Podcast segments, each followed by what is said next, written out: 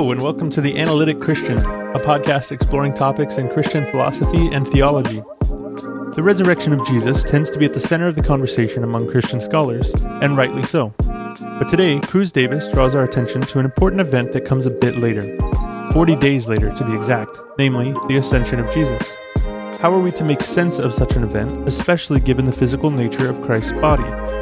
In this interview, Davis walks us through the question with an exploratory approach, first drawing out the difficulties and then discussing some responses, including one that he thinks is most plausible. It's a fascinating discussion, and I think you're going to enjoy it quite a bit. Let's take a listen to what he has to say.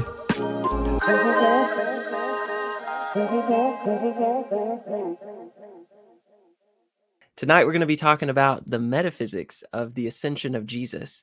And that may sound like, you know, a, a cool topic to you, or it may sound like, oh, is this going to be really complex? I think whatever level you're at, we're going to try and get you interested in this. This is a very interesting topic. And my guest is Cruz Davis. He is a PhD candidate at the University of Massachusetts Amherst. So, welcome. Hi, thanks for having me.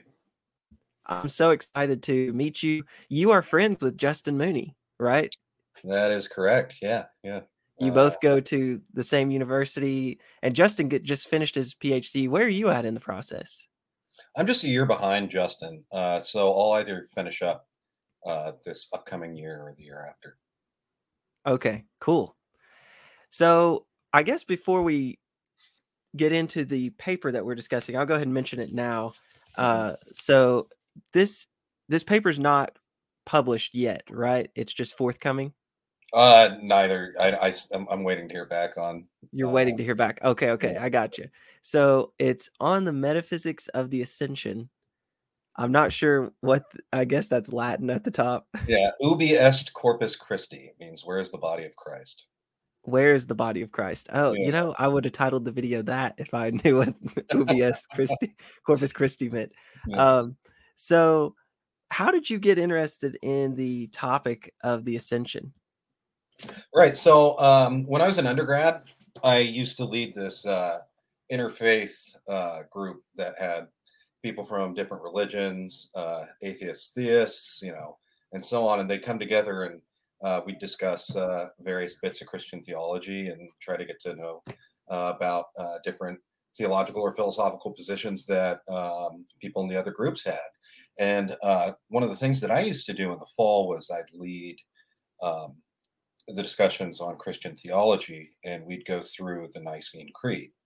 And we'd basically go through line by line, and I'd talk a little bit about the historical and theological backgrounds, but then I'd bring up various phys- philosophical puzzles um, having to do with each of the uh, theological commitments.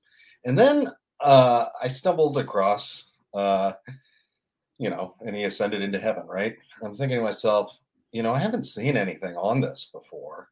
And uh, the more I think about it, the the weirder it just seems. It's hard to put a finger on what exactly is weird about it. Uh, but I mean, there's a very clear and straightforward question, which is, where did his body go?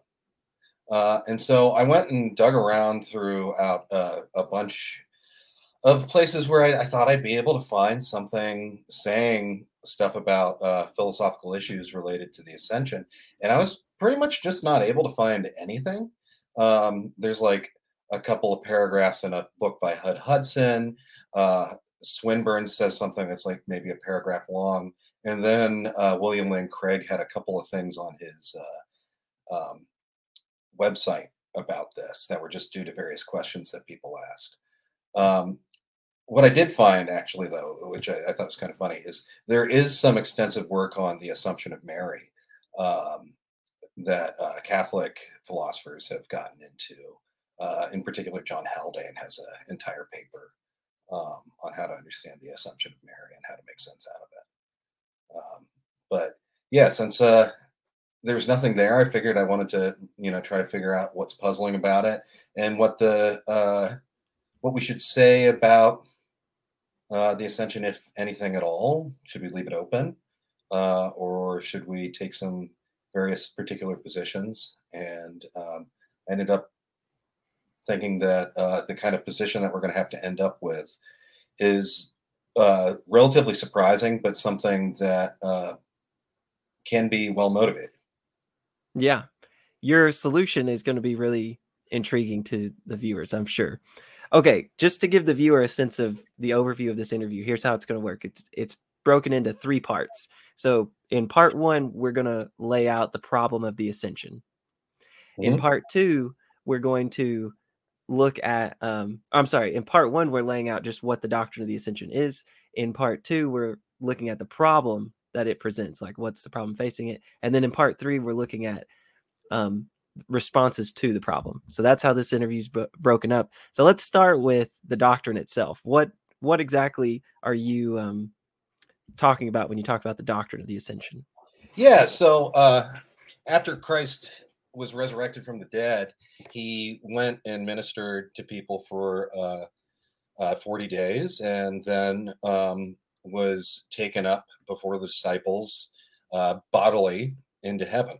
So we have this incorruptible uh, resurrection body that is then assumed uh, into the divine realm, whatever that means. Um, uh, things like this are talked about elsewhere. I mean, so there's the tradition of Enoch being uh, translated into heaven. Same thing with Elijah. Uh, the thing that I think is distinctive about uh, the case with uh, crisis, it's very clear that when this transition happens, it seems like you can't get rid of the bodily aspect of it. Um, the change from being within creation to uh, heaven um, has to be, or at least at face value, has to be consistent with Christ still having a body. Mm-hmm. Yeah. Okay. Now, what then is the problem? You said, you know, we I think a lot many people might think, yeah, there's something there's something strange about this, how this works, but uh what's the problem specifically? Right. Yeah, I mean, so as I said earlier, the uh um thing that uh intuitively sticks out is like, okay, so where where did he go, right? Um it's not like uh eventually the Hubble telescope's going to find Jesus's body floating around uh, some planet or asteroid or something like that, or there's going to be, you know, basically like how they have Asgard depicted in Marvel, just some sort of like city in the clouds uh, that's floating in the midst of space, and then you know, once Hubble gets far enough out there, it's going to see, oh, that's where Christ's hanging out. Yeah, yeah. Um, there's something that seems uh, uh, profane about that kind of an idea. Uh, some people have floated things like that. Like I think uh, Wayne Grudem says something along these lines. Hmm. Um, but uh, yeah, like it's, it's kind of like you've got this rocket ship Jesus idea he shoots off. Um, so I, one of the things I wanted to do was try to figure out how exactly to say why you might find something like this profane or why you might find it puzzling um, that doesn't allow for such a like simple straightforward solution like that. And i think that there's three claims um, that we're committed to that uh, when held together it looks like they lead to a contradiction. So um, here are the three claims. The first is just the doctrine of the ascension, which we'll call bodily ascension. It says Christ has a physical body and it's entirely within heaven, right? Um, so he's physical and uh, that physical body is in heaven, right? Uh, the second claim that's uh, something that I take to be intuitive is that uh, heaven isn't something that's located within space or time um, or just like within your standard three dimensional space that uh, we're familiar with. Um, it's the realm of spirits. It's, you know, uh, God's special abode, uh, things like that. As I said, there seems to be something about like this idea that eventually we'll bump into heaven via uh, space exploration that seems weird to weird to me and not like the kind of thing that you'd ex- want to accept as a, a traditional Christian. Um, and then the last claim uh, is materiality. And this is a condition on what it is for something to be material that is generally well accepted, which is necessarily anything with a physical body, anything that's a material object, has a location within space. Um, material objects, physical bodies, I'm treating that roughly as the same sort of thing. Um, they're the kinds of things that we see that have spatial dimensions um, and are either defined in terms of having spatial dimension, or at least typically have been, or having just some sort of location within space. Mm-hmm. Okay, so then from these three, you you argue in the paper this forms an inconsistent set. Yeah. So right. elaborate how what how, how do we get a contradiction out of these three? Yeah, so uh, Christ is so break up bodily ascension, right? Christ is entirely in heaven, so that means that um, he has to be, um, in some sense, located there, right? Uh, but if uh, heaven isn't a spatial location, it can't be the case that this uh, the place where Christ's body is is spatial in, uh, by any way, shape, or form. Uh, however, bodily ascension also tells us that uh, Christ has a physical body. His body is a material object. So, by materiality, it has to be the case that his body has a spatial location. Um, and then you can see very quickly that once we accept these three claims together, it looks like we're going to be committed to the contradiction that Christ is both spatially located and not spatially located.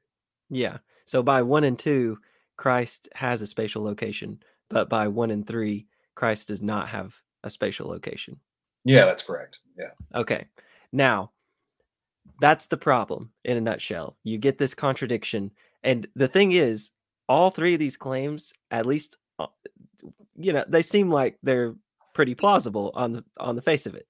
Uh, you look at that and you're like, yeah, I, I can see all three of those. Those seem plausible. So, what um, what we're going to do for the remainder of the interview is look at potential solutions to this problem. So why don't we turn to that now? Yeah, let me um, let me say uh, something uh, real quick about methodology here, because I think that, as you said, each of the claims, at least if you're a Christian, you know, uh, you're going to say that each of them is plausible, right? Um, we're committed to one. Uh, it looks like by just a straightforward reading of the scripture, the creeds commit us to it. We're committed to just based upon intuitive reflection about what heaven would have to be like. And we're committed to three based on some pretty straightforward, non revisionary claims about the metaphysics of physical or material objects.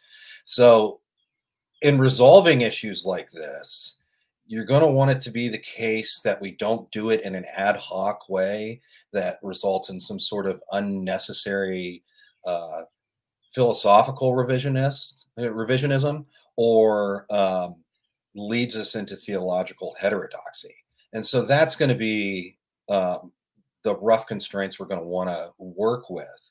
Um, the way that I approached the issue was I took it to be the case that it's fine to give something that's metaphysically revisionary just so long as it's independently motivated from the theological claims. Um, and that uh, we should ground what's heterodox versus not heterodox based upon um, some pretty uh, well established claims uh, that take place in Christian soteriology, which is the you know doctrine of salvation. Yeah, that was helpful to clarify that. Okay, let's start talking about solutions. So in the paper, you discuss four types of solutions and in the end you only opt for one of them. You, you think one of them is has the best chance of of resolving this issue. But we're going to discuss all four. So maybe if you want just like give a broad picture of like the four types of responses and then we'll get into each one in particular. Yeah so um whenever you're faced with a contradiction you can either uh um find some way to deny plausibly one of the uh, claims that lead you to that. Um, or you could try to find a way to um, reread uh, the premises uh, that lead to the contradiction in such a way that they end up being compatible with one another. Out of the four solutions, uh, uh we have three that deny each of the claims um, uh, some some bit of bodily ascension, something about the location of heaven. So they deny either one or two, um, or they deny that material bodies need to be uh, located uh, by necessity. Um, a different way of going about it is to reread what the claims mean um, in such a way so that uh, they end up all being compatible. And um, this is what uh, the what I'm calling ubiquitism. It's a claim that goes back to Luther ends up doing, where he understands um, what it is to be located in heaven in a way that's compatible with also having a spatial location as well. Okay. Yeah. Okay, good. So let's start with what you call anti corporealism. So this is going to deny the bodily ascension, uh, specifically the way that claim is stated. Christ has a physical body and it's entirely in heaven. They're going to deny uh, this claim. So, yeah, elaborate on this. What what goes right. on in this response? Yeah. So, um, uh, what they do is they deny the bodily part of um, uh, the bodily ascension. So Christ ascended into heaven. They don't deny that, but they don't think that you need to take on the extra bit that requires you to say that he has a physical body. Um, now, there's four different versions of this that I consider. And I think, like, given what I said about the methodology, the first one, which I have a, a little line through, um, gives a really clear and straightforward uh, way of seeing how um, we want to stay within certain theological commitments. Uh, so the first claim is called uh, anti-incarnationalism, or at least that's what I'm calling it. And uh, it's an idea that I, I, you know, you can kind of see it floated in um, what Swinburne has to say. He he offers a couple of different ways of understanding the ascension. But one of the things that he says is like, oh, or we could just understand it to be the case that for a period of time, um, when Christ ascends, he just goes back to being the second person of the Trinity. Um, and uh, it, it, there's, I think there's reason for why he does this. He's got a, a Christology where um, Christ is a human body plus the second person of the Trinity. The second person of the Trinity just plays the role of the soul for Christ. Um, at least that's what I understand. Uh, but I think that this really straightforwardly ends up running into issues with our soteriology. Um, it undercuts the current role that Christ is supposed to be playing as our high priest and intercessor. He doesn't play that role qua divine, he plays that qua human. Um, he's supposed to be the representative of humanity via his human nature uh, to the Godhead. And so we lose this important role that Christ is supposed to be playing if we assume that he gives up uh, his human nature completely and just goes back to being entirely divine. Um, so that's why I think we should just like rule that out from the beginning this is something that I think, like even intuitively, most uh, Christians are just going to think of as something that's theologically repugnant. Um, so instead, uh, there's a few different ways of understanding um, how you can deny one. Uh, two of which I found that other people say, uh, and one I'm I haven't been able to find anybody that says exactly this. And um, the first is naive anti-corporealism, which is the just that uh, when Christ goes up to heaven, he loses his physical body. He just has a human soul, right? Um, and uh, his nature takes place entirely. His human nature takes place entirely within the human soul. Uh, no physical body to accompany it. Um, nobody that I've been able to find says that, but I think it's important to illustrate different ways that you can develop an anti-corporealist view. And the two other ways I'm going to call manifestationalism and non-manifestationalism. Um, perhaps I could have named these better, but uh, here's how I understand the views. Manifestationalism is something that gets floated by John Haldane about uh, Mary and Mary's relationship to her body. He thinks it's the case that uh, Mary ceases to have a physical, a physical location. So, and we're just going to translate all of this, the Mary stuff, to what we're going to say about Christ's body. So, um, Haldane would say that Christ's body ceases to have a physical location, um, and so it ceases to have a physical body. However, it has powers that are manifest that go beyond um, normal uh, powers of the human spirit or powers of the human soul. And these powers are the kinds of powers that are associated with having a physical body.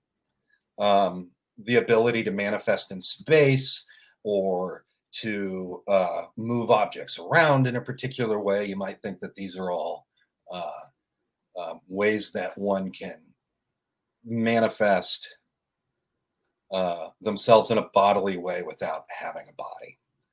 Uh, the non manifestationalist understanding is that uh, Christ isn't divided, his human nature isn't divided up necessarily into body and soul. Rather, there's ways in which his human nature can become manifest. Um, and this is the view that it seems like William Lane Craig supports. Uh, you, when Christ's body, or sorry, when Christ's human nature is within space time, it manifests itself bodily. Um, but when you take that nature out of space time, it no longer does that. So it's not like there's a change in the nature per se. Rather, it's a change in the conditions uh, through which that nature becomes manifest.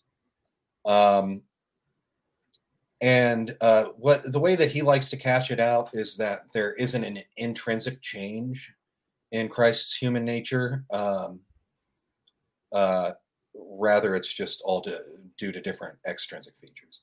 I mean, we can talk about this later. I think that that's a really bad way of cashing out or thinking about things, but uh, there's all sorts of intrinsic changes going on when you know uh, my spatial relations between my parts are intrinsic. But uh, yeah, that's the kind of view that William Lane Craig supports. Why don't we cash it out now? Because what I'd like to do for each one of these responses is as we go through it, you offer a, you know, summarize the view and then critique it. So, what's your critique, I guess, of manifestationism and and also your critique of non-manifestationism? Yeah, so the non-manifestationism. So the, there's the thing that I said about uh, intrinsic properties. Um, I think that you don't, you can't. Uh, part of the intrinsic features of me uh, include ways that uh, um, my body relates to itself, right? Um, but I think that you can actually just offer one big argument against this entire anti-corporealist picture, uh, and that's what I, I think is probably the best way to to go. Um, just so I don't like end up like strapping people like Craig with uh, things that he doesn't actually think. Um, and really, what I think the problem is is that they face uh, they face a dilemma. Actually, sorry, let me take a quick step back. First of all, anti-corporealism is denied just throughout church history by the fathers. So you've got passages from Gregory Nazianzus and uh, John of Damascus where they very clearly say, no, it's bodily at the right hand of God. And then they go and explain what that means uh, in a way that's supposed to get around um, or explain how Christ could be bodily at the right hand of God. Um, but yeah, let's get back to that uh, uh, dilemma. So let's think about uh, what different views of the human nature uh, can be. So um, on the one end, you could be some type of materialist, uh, either a reductive materialist or a non-reductive one, like you're a functionalist or something like that. And so the human nature um, is based entirely uh, in um, our physical bodies. Uh, or you could be a dualist of some sort and say that uh, our nature is boiled down to us having some sort of physical and non physical aspect. Those are the two big pictures that are on the board. Um, now, there's a way to extend this dilemma beyond this, but I think that, you know, pretty much everybody's going to fall on one side or the other. Uh, so, anti-corporealism ends up running into some sort of theologically problematic claims if you take either uh, way of view- viewing human nature. So, on the one end, you could say that human nature is entirely based on our physical aspect um, and be a materialist. But if you're an anti corporealist, then you're going to have to say that that aspect's been given up, right? Um, and it follows from that that if you're uh, an anti-corporealist and a materialist, you're going to have to say that Christ gave up his uh, human nature. But then that just makes all these other three versions of anti-corporealism um, bottom out in anti-incarnationalism, which we've already seen is a pretty bad thing to accept. This is not something that you want to take on. Um, on the other hand, say that we're dualists about human nature so we think that we're like based on a body and a soul, or you know, uh, we have both fundamental mental and physical properties, right? Um, but if you're an anti-corporealist, then you're going to want to say that Christ's uh, non-material aspect, his soul, uh, has been separated from uh, and now exists apart from his material aspect, uh, his body. But traditionally the uh, thought is is that whenever your body and soul are apart, you're dead, right? So uh, if you're an anti-corporealist and um, a dualist, it looks like you're committed to the claim that Christ is dead. Now, if that isn't uh, a heterodox claim, I don't know what is. Christ is the defeater of death. He's the source of life. It, we, we require him uh, to be continually living because he's you know um, he's our living savior. We get life through participating uh, in his resurrection.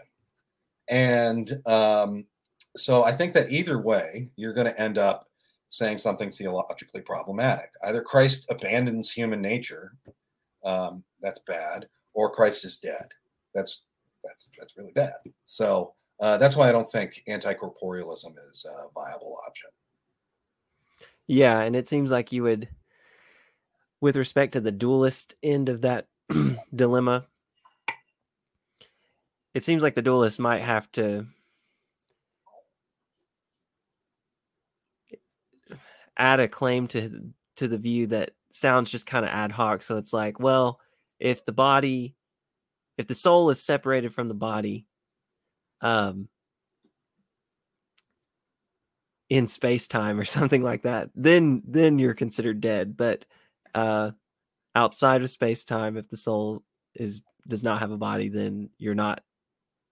That's not sufficient to be considered dead. Right. You'd probably have to say something like that to try. Yeah, but I mean, so think if you if you do say something like that, one of the things that you're going to have to claim is that the souls of the saints aren't going to heaven, right? Because that's where Christ's soul is going, mm-hmm. uh, right? On, according to the anti-corporealist view. Um, maybe what they mean to say is something like, uh, "It's not like the case that there's ever a dead body." Uh, but then uh, it's unclear what they would say to differentiate their view from somebody who just got like evaporated there was never a dead body in that case. So like, say I've got some sort of like sci-fi stun ray or something like that, and it instantly uh, disintegrates your body, so that there's like you know just like the exact second it hits you, you're gone. Um, your soul goes up to heaven or whatever. There's no dead body. Uh, that would seem to imply the kind of response that they're making would seem to imply that you would have to still be alive in that case, but that's mm-hmm. clearly false. Hmm. Yeah, that's interesting. Yeah. Okay. So that is anti-corporealism, uh, and you gave some reasons to think that view is incorrect uh, or not very plausible. So now let's turn to the second response, which is locationalism. Locationalism denies two, and I'll put two up on the screen again. So two says heaven is not a spatial location. So if you're a locationalist, you're going to deny that, which I guess would be to say heaven is a spatial location. Yeah, yeah. So the locationalists are going to try to put heaven somewhere in space time or somewhere um, such that it has a location within space. Uh, the ways in which they do that are different. Uh, so contemporaneous accounts of uh, or contemporaneous locationalists want to say that catch this out however somehow heaven's located now it's something that's presently located uh, whereas futurists want to push um, heaven off into the future and say that it's located somewhere out in the future. Um, there's two different ways that you can do the contemporaneous account. One one gets you basically to the like uh, rocket ship Jesus picture, that sort of like profane sounding thing uh, that I gave at the beginning, which is that somewhere in these three spatial dimensions that we're familiar with, heaven's there. Uh, more sophisticated accounts, um, like Hud Hudson's, take heaven to be located in uh, a direction that we don't have access to um, beyond uh, the familiar six directions that we can move in. Um, so we can go up, down, right, left, front, and back. Um, uh, uh, but there's like, say that there's two other directions because there's a fourth spatial dimension. I think he calls them Ana and Kata. Um, and uh, heaven is located off some way, either in Ana or Kata from us. Um, the analogy that you can draw here is imagine, um, so let's see here. Imagine that, like, I've got a bunch of, yeah. So here's here's our little Flatlander family that my, uh, let's see here. There we go. That my daughter drew. They can only move uh, front and back, up and down, right? um, but they're not going to be like able to. Sorry, I'm, I'm cameras in the wrong way. Yeah, so they're two dimensional. Yeah, so they, can move left and right, up and down. They can move these ways, but they they're not going to know what's going on out here, right? Yeah. And so that the idea is that um, that Hudson floats is that heaven is like that to us. We're like flatlanders. We only exist in a three dimensional plane, whereas heavenly beings like angels and whatnot um, exist in they're hyperspatial things, so they exist in four or more spatial dimensions, and uh, they can travel in all these ways that we can't. So um, you're not going to still considered contemporaneous. Mm-hmm. Yeah, Location because the spatial direct those directions are all space-like directions that you can travel from here um, at this moment, or can travel given maybe having a certain uh, uh, geometric shape. So us being three dimensional things, maybe we can't travel that way, at least naturally.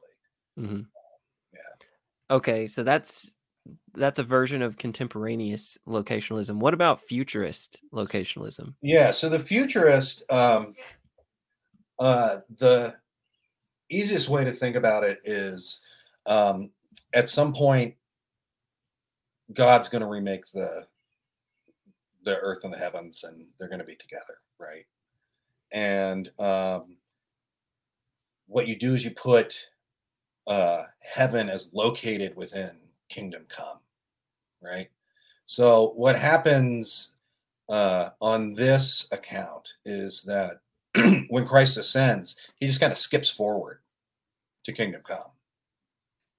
Whereas uh, and so we can't get there unless if we were able to like you know uh, do some serious time traveling that it doesn't seem like we'd be able to do. Okay. Yeah. Um, now there is yeah, I was going to ask yeah. what your critique of locationalism is if you're ready to go to the critique. Yeah, so I, I, should mention that there's just like there's a hyperspace contemporaneous view, there's a hyperspace futurist view, um, which is that like uh, our time is one amongst many. You basically think of like various timelines as related uh, to each other as each moment, past and present, would be now. Uh, and then on that view, you put heaven off into some sort of future timeline, hyper future timeline, or something like that. Uh, I think that there's two different ways. You have to give two different critiques of these uh, different locationalist views. So, um, the contemporaneous accounts face a different problem than futurist accounts do. Uh, the contemporaneous accounts fall prey to what I like to call technological Pelagianism. Yeah, that was such a creative uh, critique. I thought. But it, it's yeah, it seemed like a good critique to me. So explain this. Yeah. So what what do Pelagians say? Pelagians say that we can uh, gain entry into heaven via our own moral advancements, right? And that's something that you know, if you've read any Augustine, you you know that like this is not sat favorably uh, in the history of Christian theology. There's nothing on our own that we can do by our own accord to morally advance ourselves in such a way that we merit entry into heaven. Um, so the claim that I want to do is I want to just generalize a little bit because if, if if it's the case that like continuously morally like advancing ourselves isn't enough to get us through the heavenly gates um, it most certainly shouldn't be the case that mere technological advancements are enough to get us through the heavenly gates or whatever. And um, let let me make one other qualification about the word can. I understand the can in Pelagianism to be a very uh, strong can. It, it's uh, um, you can't in principle. So there's no like like real story that you could tell that could map onto any way the world could ever turn out, such that moral advancement would gain you heavenly entry. And I want to say the same thing has to be true about technological advancement. So it couldn't be the case that, uh, say, in the future, we develop some sort of machine um, that can rotate us so that we can move in ana and kata as opposed to up down right, left, front, back uh, that could take us off such that all of a sudden, boom, uh, we're in heaven.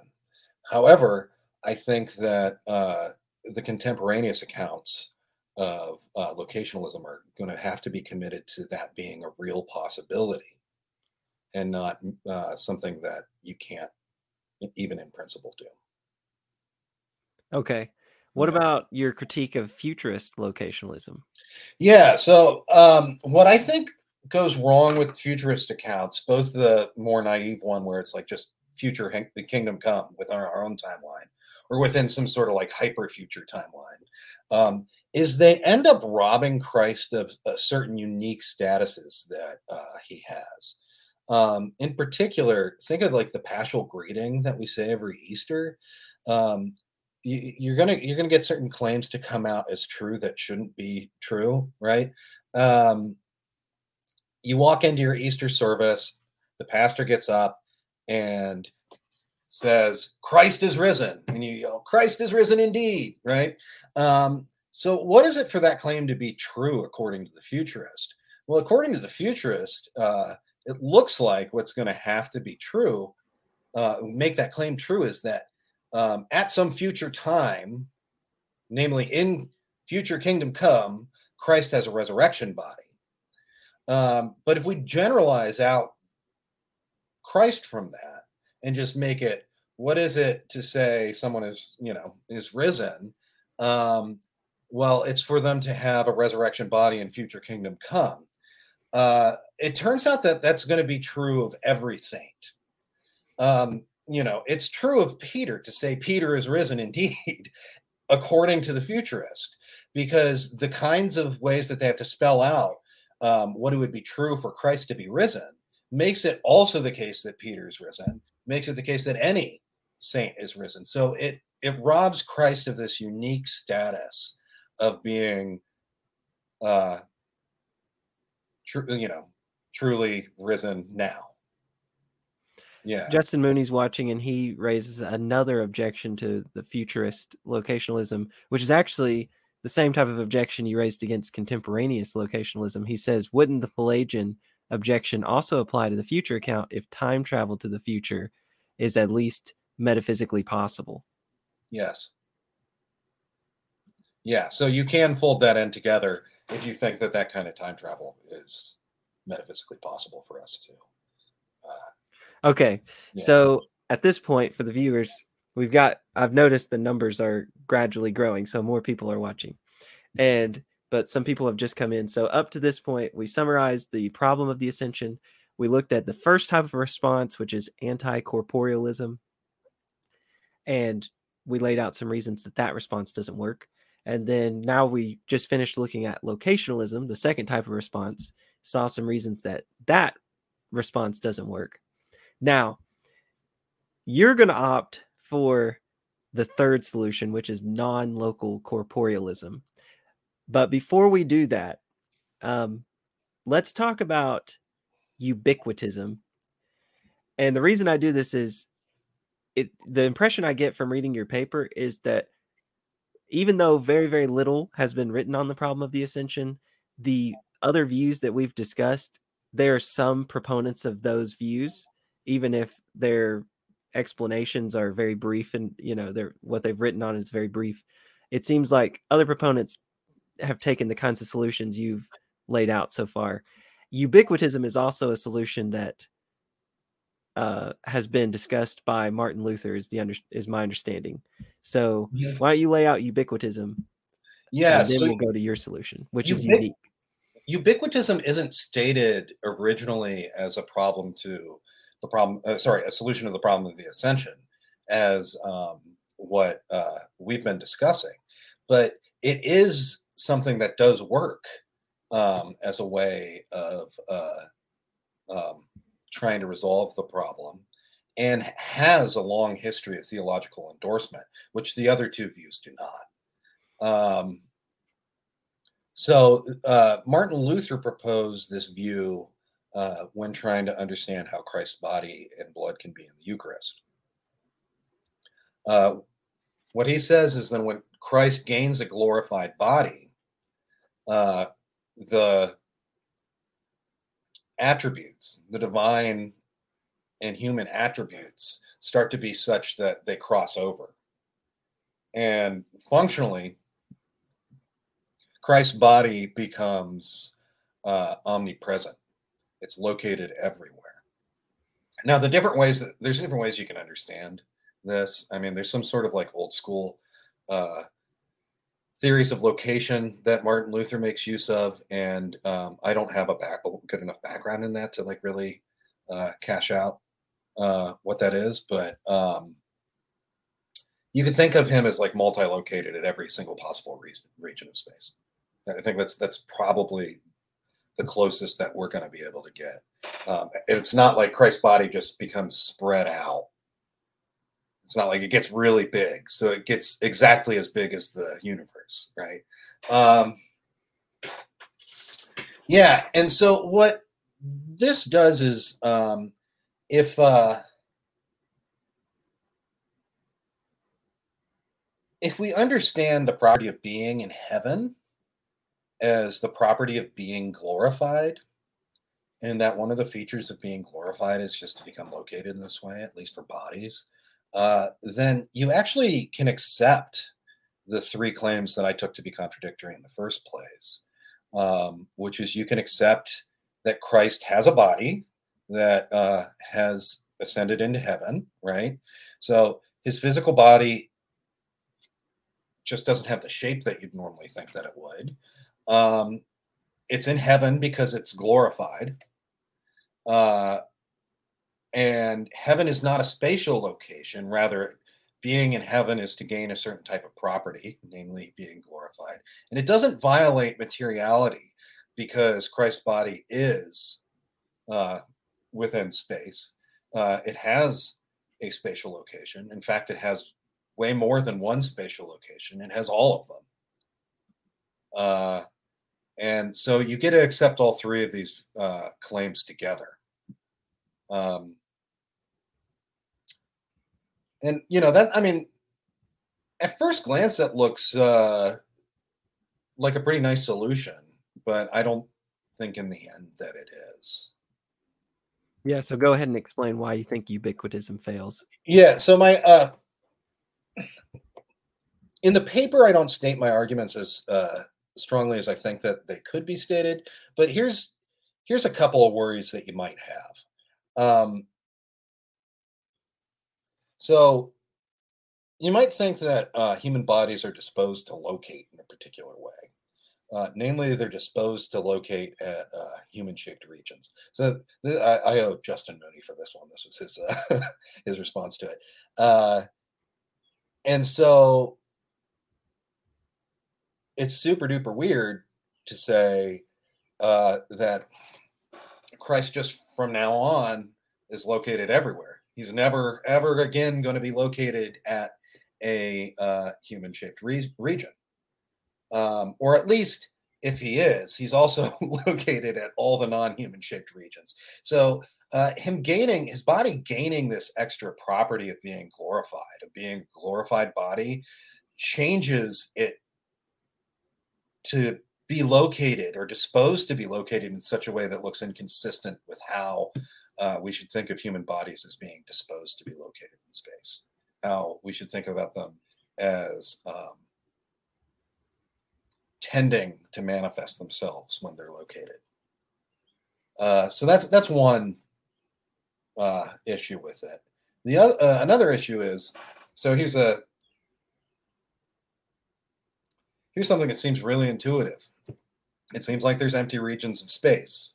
Now it's up in the air, depending upon when whether you accept some sort of field theory or something like that. But uh, here's a bad result um, for a theological view. If your theological view by fiat a priori rules out uh, certain physical possibilities. Um, in this case, uh, ubiquitism rules out a priori that at least since the ascension, um, there could be any empty regions of space. There are no vacuums anywhere. Christ's body fills all of it. Uh, that seems like a really bad result. Uh, and lastly, I, I, I, there's an issue of theological heterodoxy. I state this is uh, something in terms of uh, um, theological neutrality. Let's say let's say a solution to a problem is theologically neutral, just so long as uh, more traditions can uh, make use of it.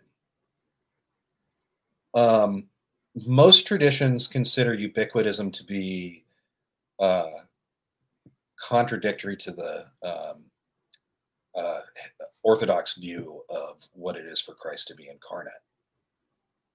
Um, and the reason for this is it has to do with this bleeding over of divine properties into the human nature.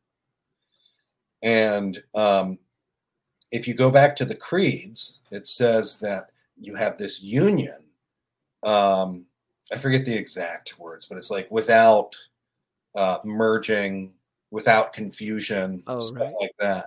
And uh, ubiquitism is traditionally taken to confuse. Yeah, it's something about not confusing. You must not confuse. The, I'm thinking of the language in the creeds. It's like, yeah, I know what you're talking about. Yeah, and I mean, so this is something that, like, you know, basically all of your traditional uh, uh, Catholic and Orthodox communities understand like the, the, the no mixing and no blending no confusion even is something that like coptic uh monophysite uh theologians think um reformed theologians aren't going to accept that uh traditional anglicans uh and episcopalians lots of uh um uh lots of lutherans think that this is in fact uh theologically problematic. So it's only a very small fraction of Lutherans that get to use this. So on the lighter end, we violate something called theological neutrality. Uh, it's not a view that you can use across the board. Um, on the strong end of it, it just turns out that this is something that is theologically heterodox. and we should reject it. Okay. So my hope is with the remaining time, you we can lay out your view and uh, then go to Q and A. So if if possible, we'll try to spend ten to fifteen minutes laying out this final view, which is what you defend, and then Yeah. we'll go to Q and A. All right. So this last one, non-local corporealism, denies the third claim. Let me take down this question. Uh, and that third claim is necessarily anything with a physical body has a spatial location. So your proposed solution to this uh, problem is to deny that. Um, Yeah. Yeah. So explain how you can get away with that. Yeah. So uh, to be a non-local corpor- corporealist, you have to accept that uh, it's metaphysically possible for something to be material and or physical and lack a spatial location, right?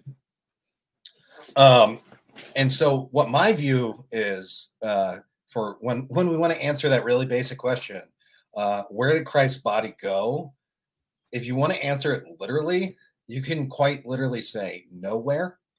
Um, if if we understand the where as a spatial where, right? It's in heaven, but where is it? Well, heaven isn't anywhere, right? Um, and so I have a, a few different arguments um, that I think allow us to get this claim off of the ground. Uh, I don't know if you want to switch to the next slide. Yep. Yeah. Yeah. So the the big idea is um, so I need to have some sort of way of spelling out how this could be a genuine possibility that you have something that's both physical and aspatial or non-spatial, right? Um, and so here's the broad sketch of an argument. Uh, this is more like a schema that I'm going to fill in with three different other arguments. Um, but it goes like this Premise one it's possible for an object to instantiate fundamental physical properties, or just physical properties generally, without having a spatial location. If it's possible for an object to instantiate fundamental physical properties without having a spatial location, then it's possible for an object to be material while failing to be located. Therefore, it's possible for an object to be material while failing to be located, right? Um, so just a you know that scheme is just like a nice, quick, easy modus ponens. Um, everybody accepts that inference form. Uh, so the question is how we're going to fill it in. Uh, Specifically, spend- premise one. premise one is the one that I think needs defending. Uh, I can say some stuff about premise two in the Q and A, um, but for the most part, I think it's intuitive enough that if an object has physical properties, then it is in fact uh, a physical object or a material object or whatever. So, Yeah. how do we defend premise one? Well, there's three different types of arguments, and they come from three different uh, uh, approaches um, that are all like motivated um, apart from any like theoretical, uh, sorry, theological considerations, right? Uh, so the the first makes use of uh, um, a type of like Humean understanding of modality, where you have no necessary connections between uh, distinct existences. Um, roughly, the idea works like this: whenever you have um, something with a set of intrinsic properties, you can recombine that uh, in um, across any sort of uh, possible structure uh, that is compatible with you, like dropping it stuff, you know, in that structure in that way. So, like, I can't like recombine something that's intrinsically a triangle and drop it in a square region of space, right? Um, so uh, the argument for modal plenitude goes this way. Uh, I need to generalize out from space and spatiotemporal structure enough uh, so that I get a type of structure that isn't spatial. Um, it might have some sort of bare topological features. It might not even have that. Uh, but this is some sort of world structure that you can go and put objects with intrinsic properties in, right? Um, now, to get premise one, all I need to do is show that I can drag and drop objects that have uh, fundamental physical properties, right? Well, if you ha have any point-sized objects, any objects that don't have any sort of spatial extent, so like things at the points of space, um, and those have fundamental physical properties, I can drag and drop those into this structure um, that is not a spatial structure. Now you might think that's not enough. You haven't shown me that you can have composite uh, objects that are material and lack a location. But what all you need to do is take a bunch of these, you know, um, extensionless uh, objects with fundamental physical properties and drop them all in to that structure and then compose them. Whatever their composite is going to be, is going to be a composite object that has uh, physical properties. And so we should consider it to be a material object. But then you have a material object that doesn't have a spatial location. So that gets us premise one. Okay, so that's the argument from modal plenitude. Correct. Yeah. Well, Um, yeah, yeah. Sorry. Go ahead. I- I was going to say the what about the dispositional argument? But Yeah, so the dispositional argument works a little bit, it works in a similar way. Um,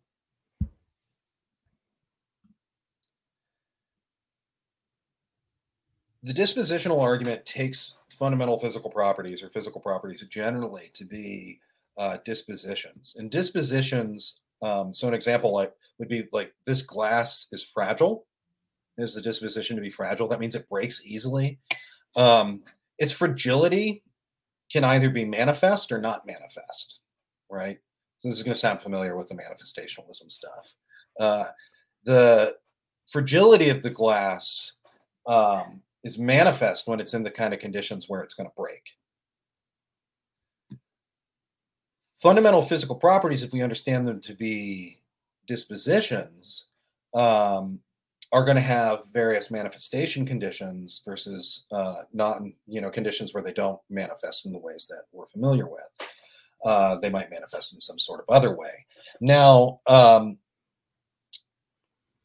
what people will do is individuate dispositions by these uh, um, clusters of manifestation conditions. What uh, all you need to do to show that something that is non-spatial could have physical properties is just say, okay, look, they have these dispositional properties. There's nothing about them that essentially blocks some sort of non, you know, spatial object from having fundamental physical dispositions. It's just that they wouldn't be in the right uh, manifestation conditions to manifest as we're familiar with in the physical world. Um, so it moves from like what's essential to these properties to what's possible for these properties. It's essential to these properties that they manifest in certain ways under certain conditions. It is not essential to these properties that they are uh, instantiated by an object located in space-time. So then you get uh, the possibility of there being objects with fundamental physical properties, namely these dispositional ones, um, without being located in space. And so that's the second argument. yeah. Okay. And people can ask more in the Q&A if they'd like. For the sake of time, let's go ahead and move to that third argument. So the emergent space-time argument. Yeah. So the emergent space-time argument um, is motivated by various uh, understandings of um, various theories that are popping up in quantum gravity, where uh, it turns out that it looks like at rock bottom, either uh, space time evaporates, right? You know, there's nothing, you get down to a certain level, and then there's some fundamental stuff below that, fundamental physical stuff. And that stuff is not spatial. And so you'd have to have some sort of uh, non-spatial features of the world that uh, have physical properties um, and yeah yeah and then space arises from those so you might think that like look these space emerges out of this non-spatial uh, structure, but it has to do that. Would be one sort of thing that you might think, and that's why whatever would be down here would count as physical or material or whatever. But it turns out that there's going to be models of these theories where space time doesn't evolve at all, or sorry, it doesn't emerge from the fundamental structures at all, and you can still have the properties, you know, all the same sort of properties at the bottom. Um, namely, like if you don't have enough nodes in your causal network or something like that, you're not going to get a spatial structure. And so the idea is that, like in these models, you'd have physical objects that lack spatial locations entirely. And that's enough to get one off of the ground. Um, and the reason for that is because if you think that um, something is a possibility for how our world could actually be, uh, then uh, we should just accept that as a possibility simply. Okay, so those were three arguments for the first premise. Uh, and the first premise was just it's possible to have physical properties without having a spatial location. That's the idea. Yeah. And yeah. as long as um, you have that, then it seems like you can deny. Let's go back here. You can deny three. Um, you can say, well, it would be possible then that Jesus have a physical body, but not have a spatial location. And once you deny three, now you're out of the problem of the ascension. That's one solution. And that's the solution that you find most plausible. Yeah, I don't think it's uh it clearly faces the theological uh, heterodox worries that the other solutions do. Um, that would be funny if in one of the creeds it was like if something it has physical properties, it must be located in space time.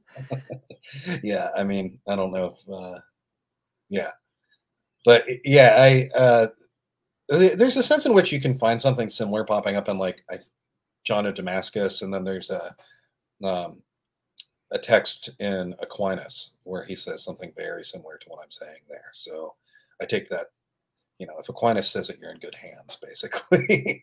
uh, but uh, yeah. Okay. So if you all have a question, go ahead and put it in the live chat because uh, we're going to wrap up really soon. But my last question for you, Cruz, before we go go to the Q and A, is this: We've had an hour long discussion. I like making these sixty second videos that are kind of like a teaser for the interview. So, if possible, can you summarize the problem of the ascension and your solution to it in just 60 seconds. Okay, let me give this a try. Yeah, so um, Christ ascended to heaven bodily. Where did his body go? Where is it? Um, if you think that his body went somewhere, then it seems like heaven's a location. Um, but that seems to run us into some issues.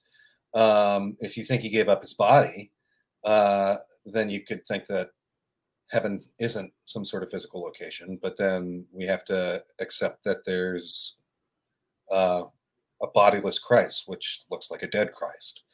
Um, the solution that I like is that, uh, as surprising as it may be, Christ, his body can be non located and so can be in heaven without having a spatial location. How's that? That was good. Yeah, good job. All right. Um we've got one question here from Jamie Russell. How much sense, if any, does it have to make the uh, does it have to make to the original audience? Oh, okay. So they're basically this person's basically like your solution um, would that be something that the original people that are you know are watching Jesus go up in heaven is that what they would think? If yeah, does, does it have to? Do they have to have your solution? Um, I'm not sure how well I can answer this without potentially butchering a bunch of ancient cosmology, but uh, from what I understand, is like uh, the cosmos is located within some sort of dome, right? Uh, and the thought is that Christ's body went on beyond that dome, right? And so it's very similar it's not like there's any matter or material space within there. Um, Aristotelians at the time understood uh, location as place, right? And to have a place is to have something surrounding your outsides, right? Um, and I think it would be very natural for them to want to say that Christ's body doesn't have a place. Okay. Um yeah, I'll that's a, that's an interesting response. So we'll there are more questions, so I'm going to go ahead and go to those, but that's more could be said there. Okay, Justin Mooney asked, "How about responding to the Pelagian worry by saying that being in a certain location is necessary but not sufficient for being in heaven?"